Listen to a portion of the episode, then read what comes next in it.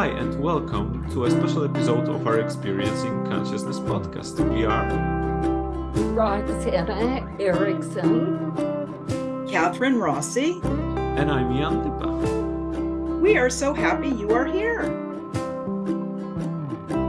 So, Jan and Kathryn, I wanted to tell you about this webinar that I did last night. And it was a three hour webinar with some, they're not beginners, I'd call them intermediate students of hypnosis. And one of the things that I wanted to show them was the feeling, the effects, the experience of a very long trance induction. And within this induction, we uh, I used some fractionation, which is lightening of the trance and then deepening of the trance very intentionally. It was a group induction. And at the conclusion of this hour long trance, then we had a discussion, and there was so many questions raised about depth of trance that had got me thinking about the topic of depth of trance. And that's what I want to talk with the two of you today. Because I know I have my feelings about the use of the natural fluctuations of up and down in trance, how important that is. And then it also raises questions about hypnotic conversation. Is that necessarily light trance? And it brings forth the question what about when you have intervals of silence in your hypnotic trance? Is that an opportunity for a very deep trance? And then there is that age old question is do you get better results or different results from deep trance work than you do from light trance work?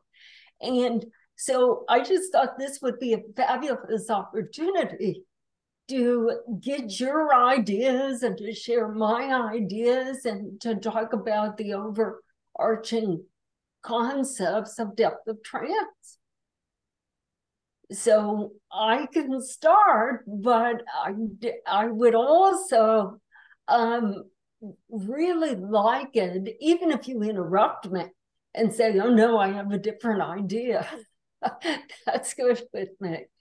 Well, you know that this depth of trance has been a key interest of Jan's for a long time, that this is what fascinates him, I believe, the most about oh, okay. therapeutic hypnosis. And so, Jan, I'd love to hear a few words from you.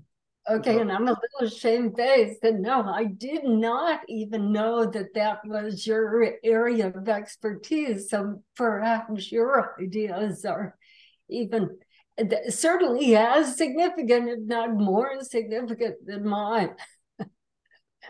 Well, we, we see maybe we've got uh, some uh, views in common. Maybe they, they are different. That would be enriching also. Uh, I always am very interesting uh, interested in when someone actually starts the topic of a deep trance. I go like, did I hear? did I hear well? I mean, you know. So it all generally started with the with, with the well where where it started.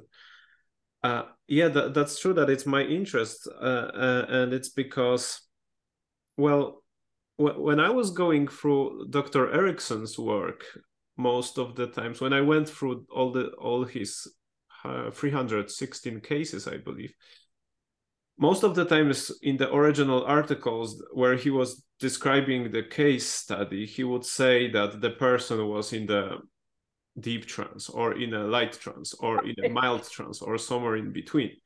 And mm-hmm. I was mm-hmm. always frustrated with the fact that many people in the Ericksonian community they say that there's no such thing as the depth of trance or that there's that that it doesn't matter. And most of them, uh, the, most of those that I was talking to, uh, support that with a vague uh, statement that Erickson said somewhere that the depth of trance doesn't matter.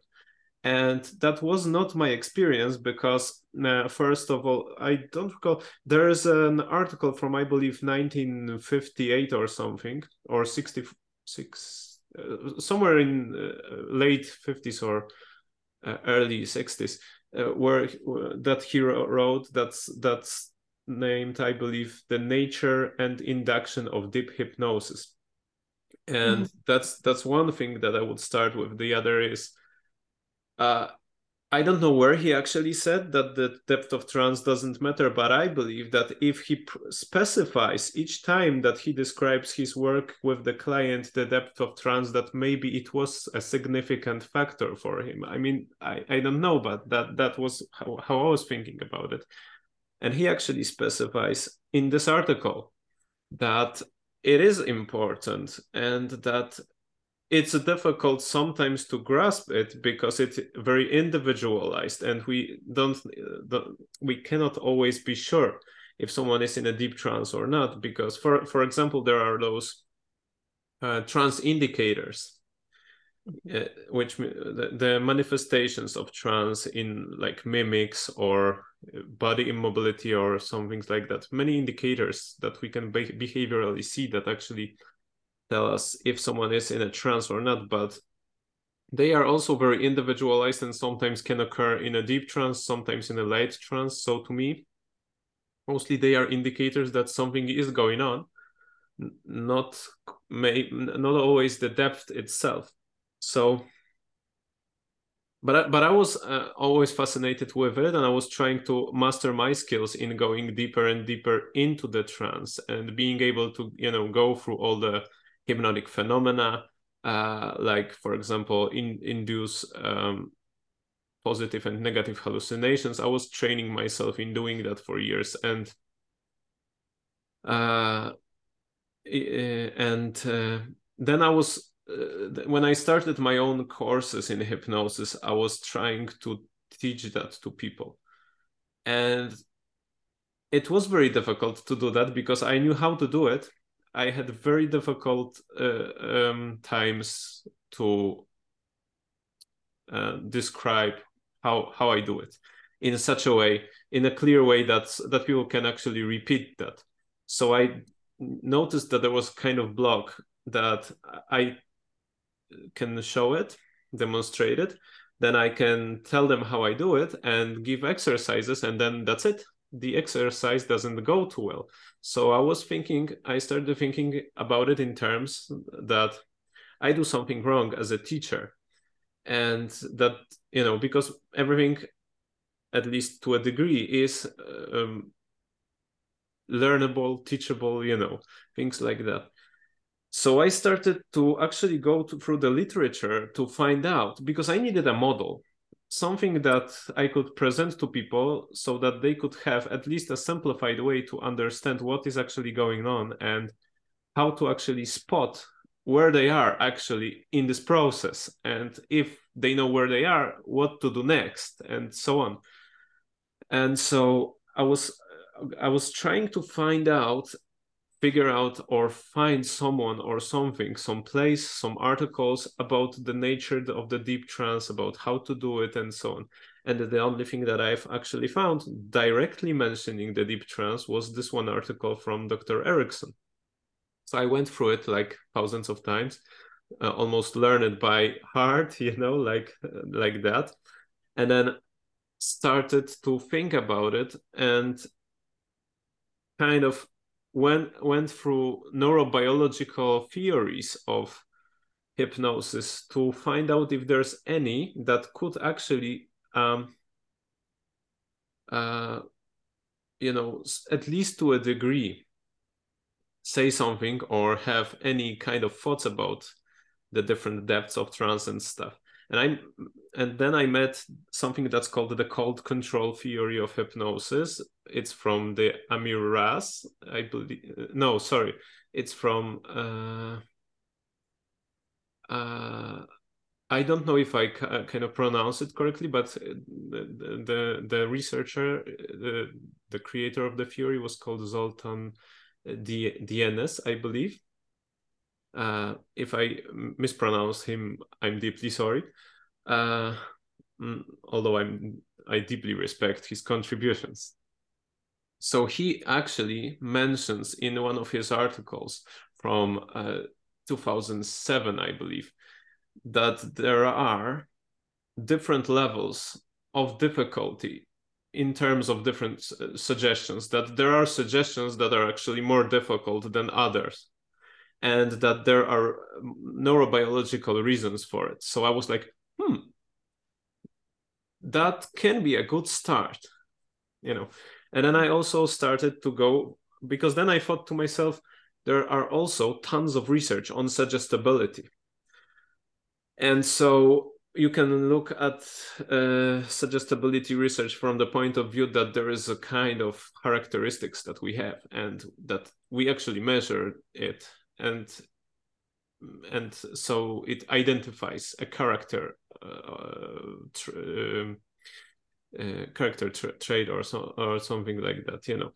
But um, but uh, the way they do actually those research is that they actually they, they go w- with people doing experiment through different kinds of suggestions that are um, varied according to their difficulty level you know and so they tell people to do the different things that are um, becoming at least from the point of view of some theory more and more difficult and the more people are able to do, the more suggestible or hypnotizable they are.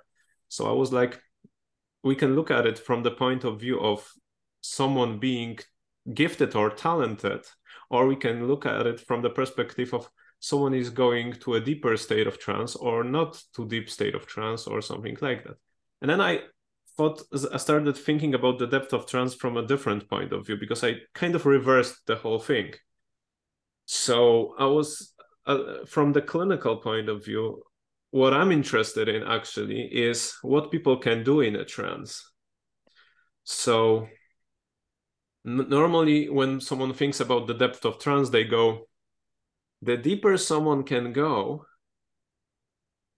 the more they can do. And I reversed that and I said to myself, the more someone can do in a trance, the deeper they are. So, and it, and it's, I mean, it, it, it's a different approach because then in, in the model that we created with Dr. Kathryn Rossi, there are three levels of, according to those research on suggestibility and also the theory of, of uh, Dr. Dienes, uh, I was able to, and some other models, I was able to distinguish three levels of suggestions in terms of difficulty.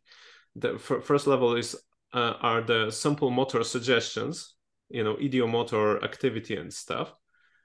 And uh, then then there are challenge suggestions, which which are those that, for for example, you say to a person, and that hand will go up all by itself, and you can try to stop it, only to find out that you can't.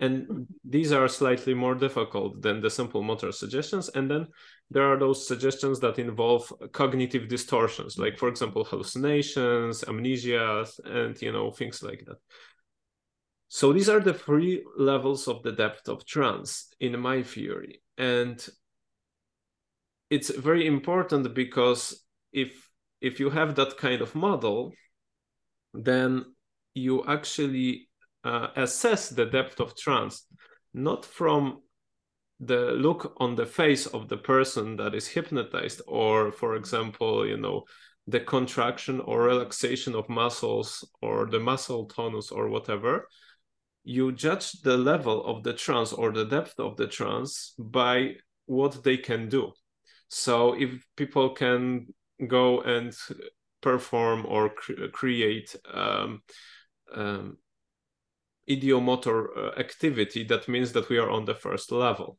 If we can go from there to challenge suggestions, which means, for example, that they can feel paralyzed and not being able to stand up, we are on, at the second level. And if they can, for example, hallucinate something or forget their name or whatever, you know, whatever other kind of cognitive distortion that they have, that means that we are on the fourth, third level of the of the thing.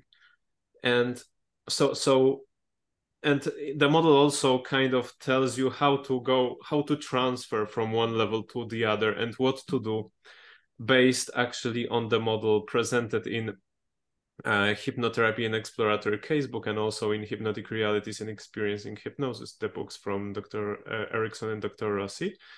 They actually tell you in those books uh, how to develop those states to a degree and if you have that model that structure and the uh, hints and kind of um, everything that the instructions that are hidden in those three books that are also kind of re, redescribed uh, described in uh, in in our article that we did together, then you can at least to a degree know what to do to go from one level to the other, which translates to how to increase the depth of trance or go deeper in a trance.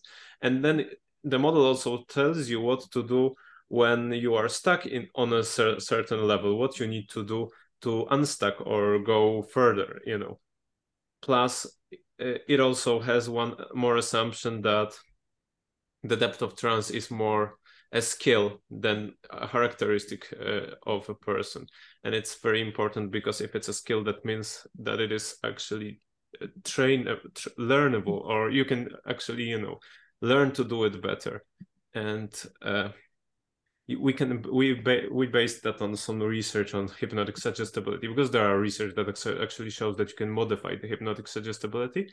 And hypnotic uh, realities are the book is the book that actually describes the hypnotic training of a person that you know went from being moder- moder- moder- moderately hypnotizable to someone who was able to perform deeper and deeper hypnotic phenomena each time.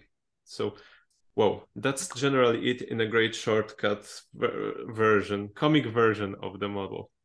So, Roxy, what do you think of that? Well, the, it does call attention to the um, the difference of thought that the researchers who do the hypnotizability test don't really look at this as a skill that one can learn to get deeper and deeper into the hypnotic trance state.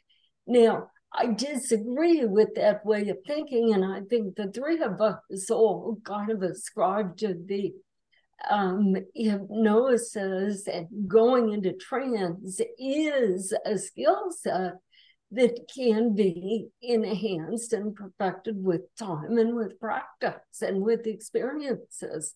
So I just wanted to to call attention to the fact that there is respectable, you know, educated people on the other side of the fence. But this is the position that we have. And I know that I intentionally use depth of trance in my therapeutic work, but I'm really interested now, Kathryn, to, to hear what your thoughts are. Well, you know, I work so experientially and um, you know, as you know, and often with with very few words. And so I am looking at the visual visual cues of mm-hmm. uh, of what's happening with depth of trance. And um, while um, Ernest used to say, he would repeat that the depth of trance doesn't matter in regards like to transformation to what the uh, what the client gets out of it. Some people can be in a really light trance and they can really get what they need and some people can be you know so in this respect as jan points out it's individual. And um uh, and what's important about that is that that um, there are many uh, therapists that feel like, well, unless I can get this person into a really deep trance, nothing is going to happen. So they miss the subtleties of the light trance. So, you know, once again, it's really individual. That being said, I see a lot more movement with people the deeper they go into trance, and um, and that I have observed in my own practice over the decades is that it is a learned skill. That you know, the first time someone comes in for um, a, a, a session, that they um they're they're they're they're feeling things out you know are they safe? Are you safe? You know this sort of thing. And um i mean largely that doesn't happen to me anymore. People come in they know who i am and they just go boom you know they're there. Um, um but appreciating that we grow on a daily and hourly basis and then when you bring in the biology of that that we're continuously growing and what that means is that we're increasing our skill sets. And um, and i believe that and i believe that it's it's um, exceedingly important.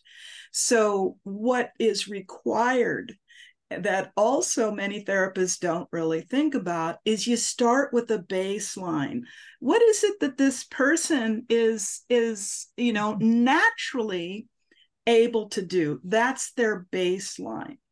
And so it's like okay then i know if it's going to go up by or i know if it's going to go down into deeper trance or you know or they're going to be up more in their cognitive thinking. And um, and so that kind of observation of okay there's the baseline i wonder what's going to happen creates an engagement on behalf of the therapist. So i will also tell you from the years of being with ernest when he was doing therapy with people you know a therapeutic hypnosis 100% of the time he would go into trance himself Mm-hmm. And often the depth of trance that he went into was reflected with the client. And in the later years, he would go into really deep trances. His eyes were closed and he was taking people through a therapy with his eyes closed. And he told me, Kathryn, don't do that. Don't, you know, you keep your eyes open when you're with people. You know, don't don't do what it is that I'm doing. And so I, I said, okay. And of course, when we were together, my eyes were open and I was looking for all the visual cues and things like that. And inevitably, the client would open up their eyes and they would look at Ernie, whose eyes were closed and he's in this deep trance and he's you know has a stream of consciousness coming through him that was always spot on every single time you know i know it's just the depth of experience that he had. And they would look at him often for 30 seconds to a minute and then they would close their eyes and they would go into a deeper trance and stay there. Mm-hmm. so um, that it was it was uncanny. And so now i'm going to make my confession since ernie has um, uh, passed on. Sometimes when I'm with people, you know, in in doing hypnosis, I'll find my eyes closing, going into a deep trance and simply trusting. But again, I had the have the depth of experience, particularly having worked with Ernie, and in the observer in the back of my mind is saying, "Now remember, Ernie said to keep your eyes open." But um, um, the the skill and this is a skill set on behalf of the therapist of being able to go into trance when you're with somebody um, hypnotherapeutically speaking. And um, because it, and and you start out absolutely with a very light trance because you've got to be able to be paying attention to all of the other signs and signals. And maybe being in a light trance is it's exactly the place to be. But what ernie felt very strongly is that he wouldn't ask somebody to go into trance if he wasn't willing to do it himself. Again this is a different point of view because there are people that feel so comfortable with scripts you know and things that are really right for them in how they practice. And so it's a little more difficult when you're reading a script for instance to go into trance but the i uh, go into a personal trance but the idea is somehow to join with that client mm-hmm. to be in the same headspace that they're in so you're not outside looking in but you're joining them and so i uh, it, it's really coming from an experiential point of view and also noticing the changes. The one question I have, Kathryn, is you use um, silence in your trance work much more than I do. I have learned from you to encourage myself to capitalize on the the power, and the potential of just shutting up and letting the subject proceed on into the depth of trance.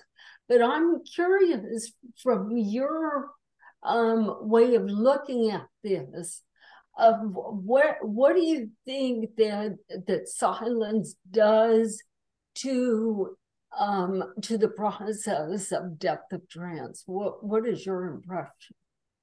My impression is they go deeper. Mm-hmm. And um, because when things aren't coming from the outside, then they need to come from the inside. And depending on the person, and also we talked a little bit about conversational trance um, and I also find in conversational trance, when people start to drift off, their eyes start moving, you know, upwards or, you know, uh, or their eyes close, is that they're going into a space of their own. And when that's how I become sensitive. Now, some people really need to have a verbal support that's going on underneath. And Roxy, that's your genius of being able to give that verbal support where you're not giving suggestions, et cetera, but it's just a verbal support.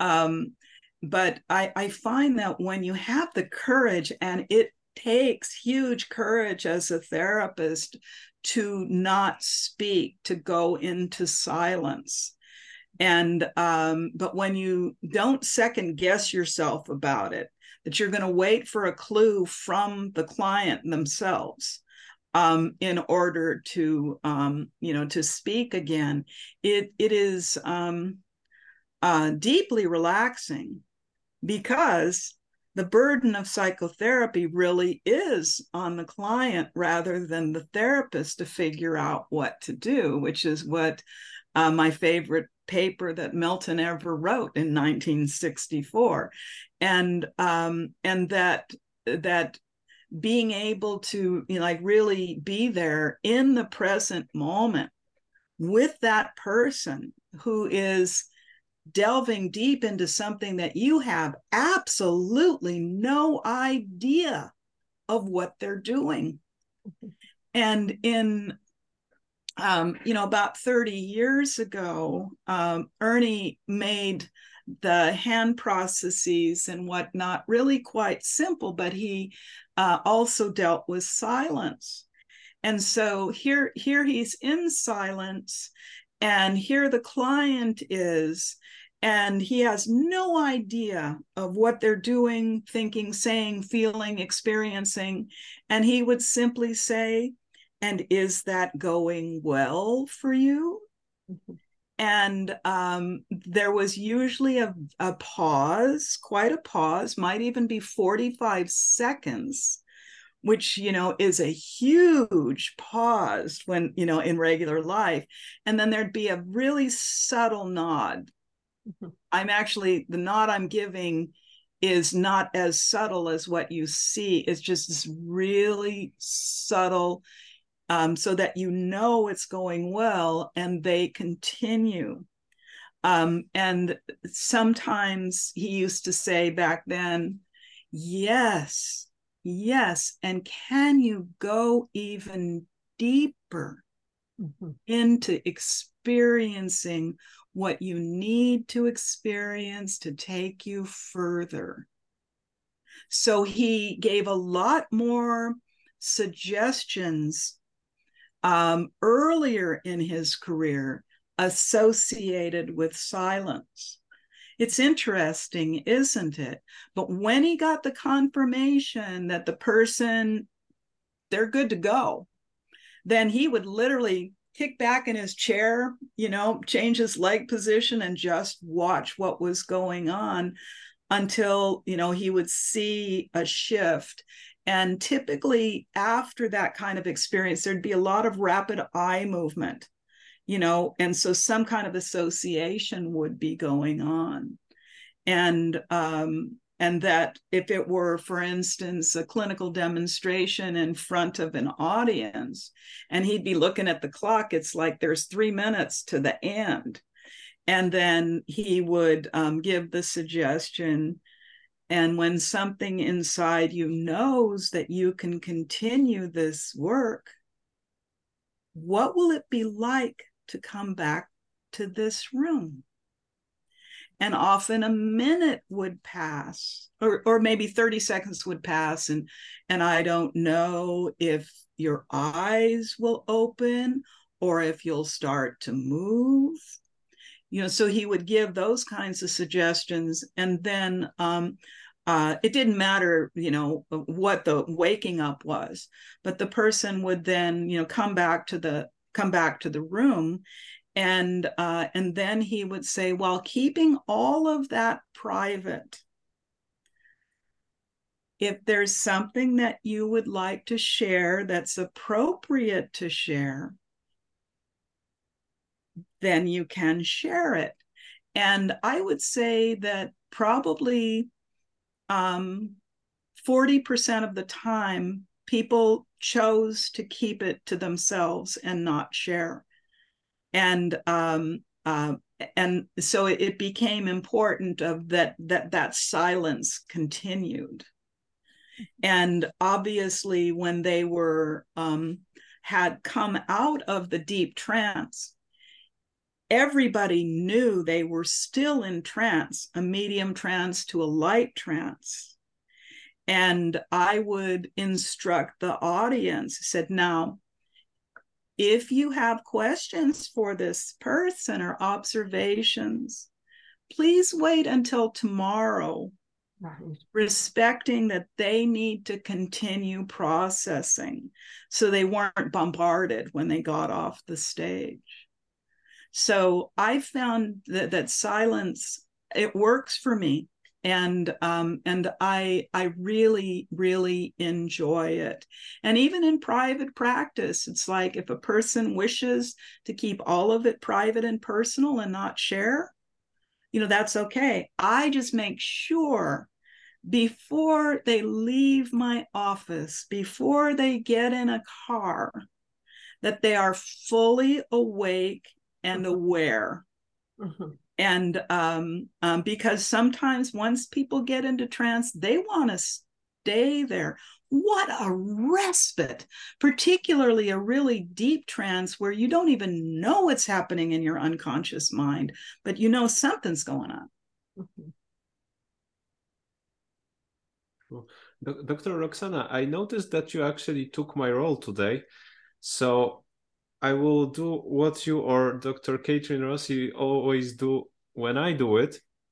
I will encourage you more and ask you about your experiences with the deep trance and your understandings because what you said mostly is that you actually do it.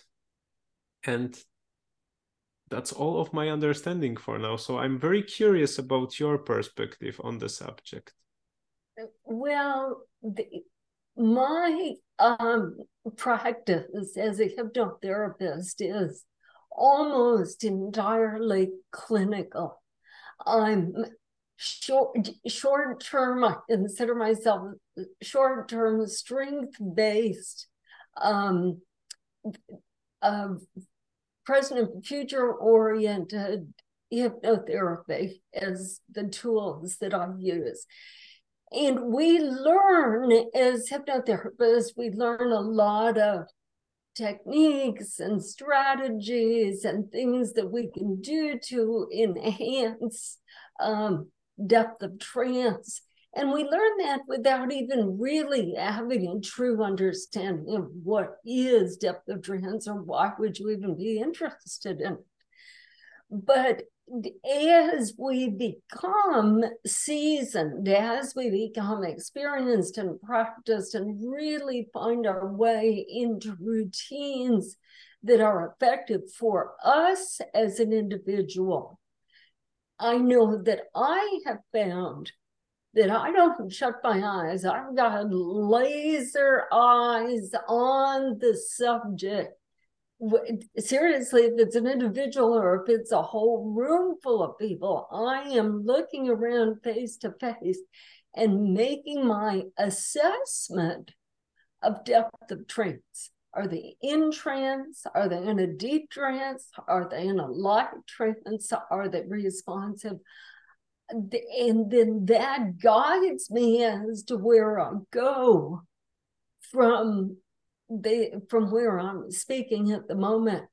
And the um and like but likewise I do use trance because when I am in a deep trance, I find myself more um, capable of these observations of the minimal cues.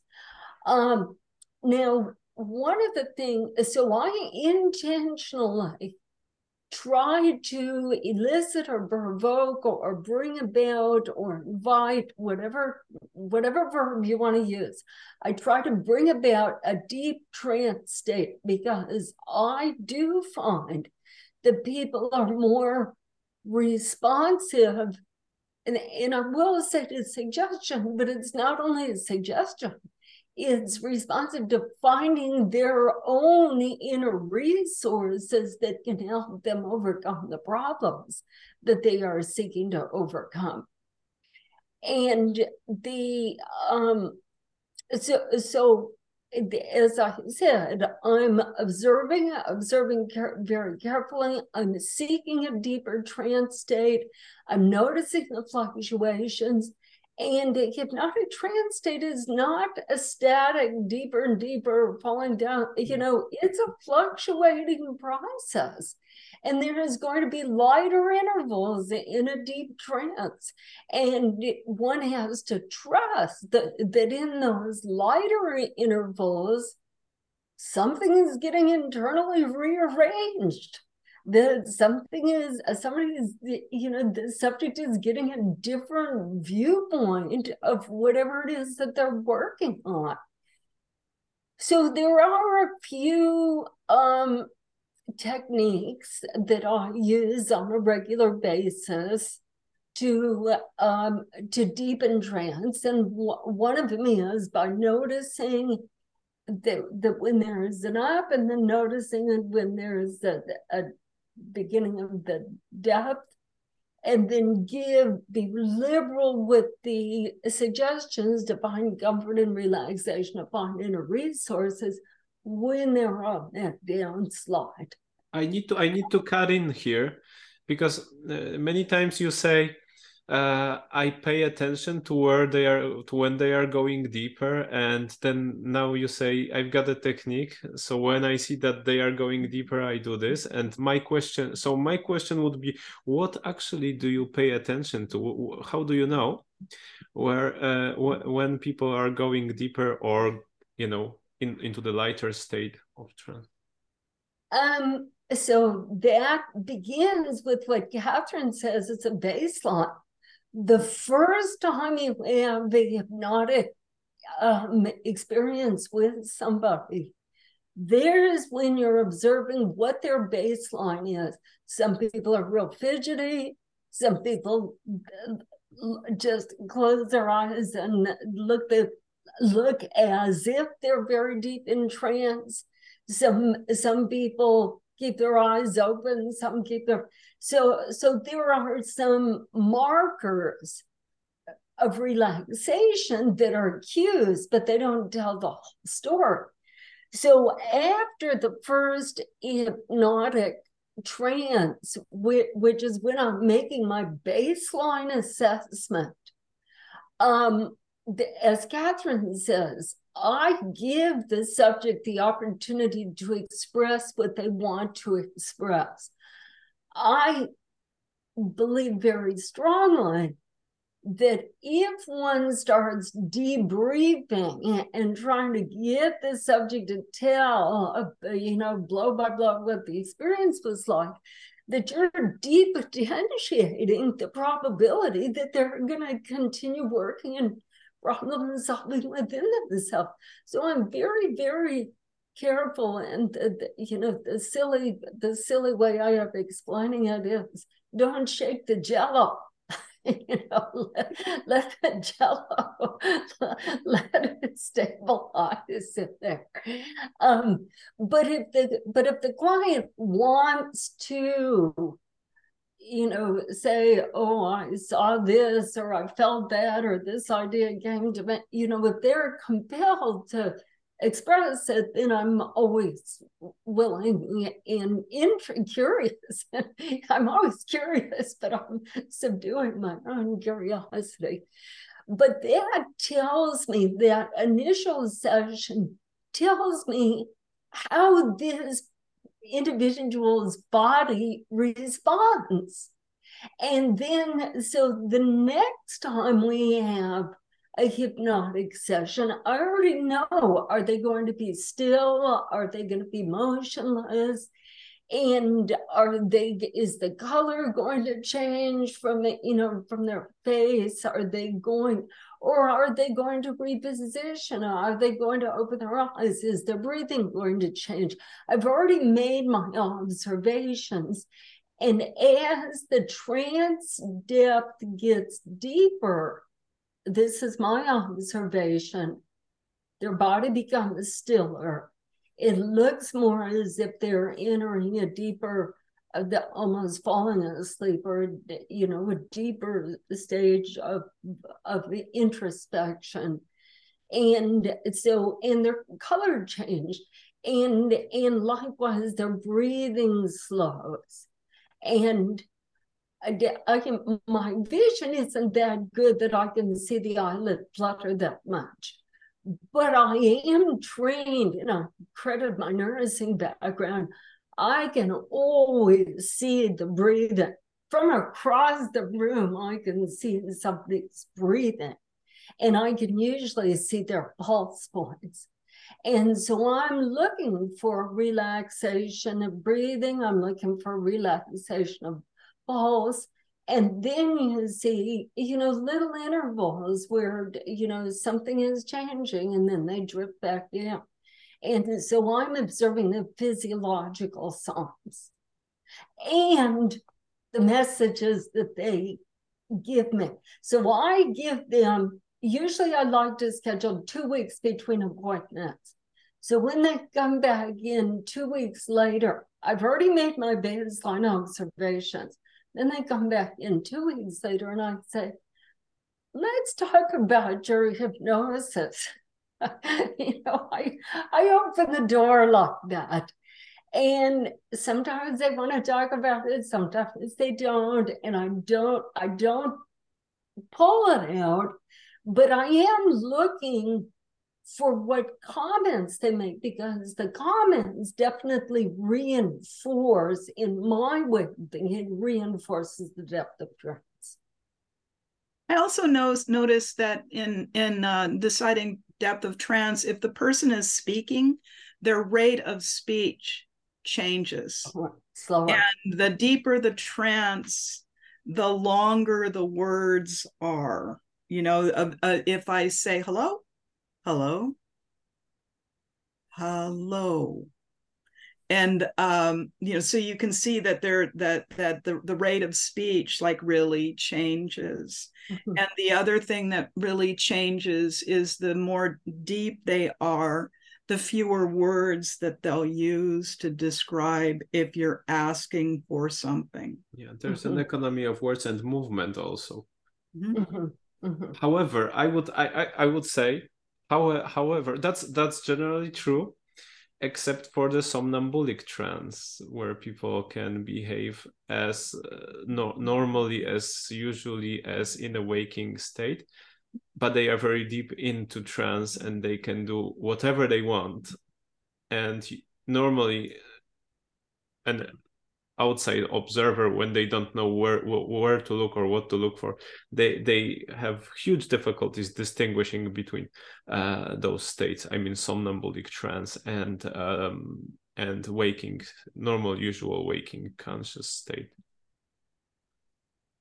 So and i want to say that i use that somnambulistic trance state if i want to write a script and I, one of my individualized uh, personal teaching techniques is that if I have a, a case or if I'm planning on teaching a group, I will write a script in preparation for that. I won't necessarily use the script, but that mental rehearsal of the, these are the points that I want to convey. I go into a trance state. I sit down before my computer and I'm typing away the words. The channel is open and I'm, you know, just going on and on. And I can tell you that any family, I usually get up early in the morning so I don't get disturbed by family members. But if a family member came in and took a look at me, they would not think it's possible that I'm in a trance state, but I know that I am. This is something I've intentionally cultivated within myself. I'm curious about something you probably won't be able to answer, but when when you're in that state, do you see shadows? Um no. I just uh, I see uh, because you know that when the difference like um like it, you know if you're in a dream state you know so you're dreaming at night um more often than not there's not shadows. And um, I had an experience um, when I started college is that I had vivid, vivid, vivid, vivid dreams of my professors and other learned people coming and teaching me all night long and uh, and then I'd go to class and I'd see that professor. And when it came time to take the test, I had to determine which one was the dream and which one was the reality. And I discovered I didn't have shadows in my dreams. Hmm. And so I could because I was very difficult. I didn't know if I was asleep or awake you know for quite a while and obviously this was like a huge gift that happened to me but i had to figure it out because sometimes i would say insightful things to people and they would say how did you know that? I never said that. It's like oh well it was you came to me in my dream. I mean that sort of thing you know you you look like you're um psychotic right? Mm-hmm. so i could never tell anybody that my nights are like this. And after a while, I said, enough. I want to live the regular life of a 20 year old. You know, I don't want to have, you know, this, all this stuff going on. But I found it really fascinating is that uh, when I tuned in with my observer in my dreams, there was no shadows. Hmm. And uh, and if that is a characteristic of the somnambulistic um, trance, hmm. I don't it's is you know one of those curious curious things. Can be researched. Have you ever uh, checked if that's your personal uh, uh, experience or is it uh, more uh, general kind of thing? With with the shadows? Yeah. Um no but every time i've said it and people tune in they go yeah I'm, I'm not seeing shadows in my dreams. And so i really don't know but i think that um um, when you're when you're dancing with different levels of consciousness mm-hmm. of and we're talking about depths of trance here. And so obviously there's there's depths of sleep and depths of dreaming and sleep and whatnot. And if if it turns out that there are you know we know there's physiological differences but it's like um uh that uh it, could there be visual differences like like no shadows and um, um, and I don't know. I just I find it really interesting. So we've been talking for a while about depth of trance and mm-hmm. related topics and and um, it seems as if we barely scratched the surface of the, the of this potential discussion. Um, but I'm thinking that this is possibly a good place to stop for today.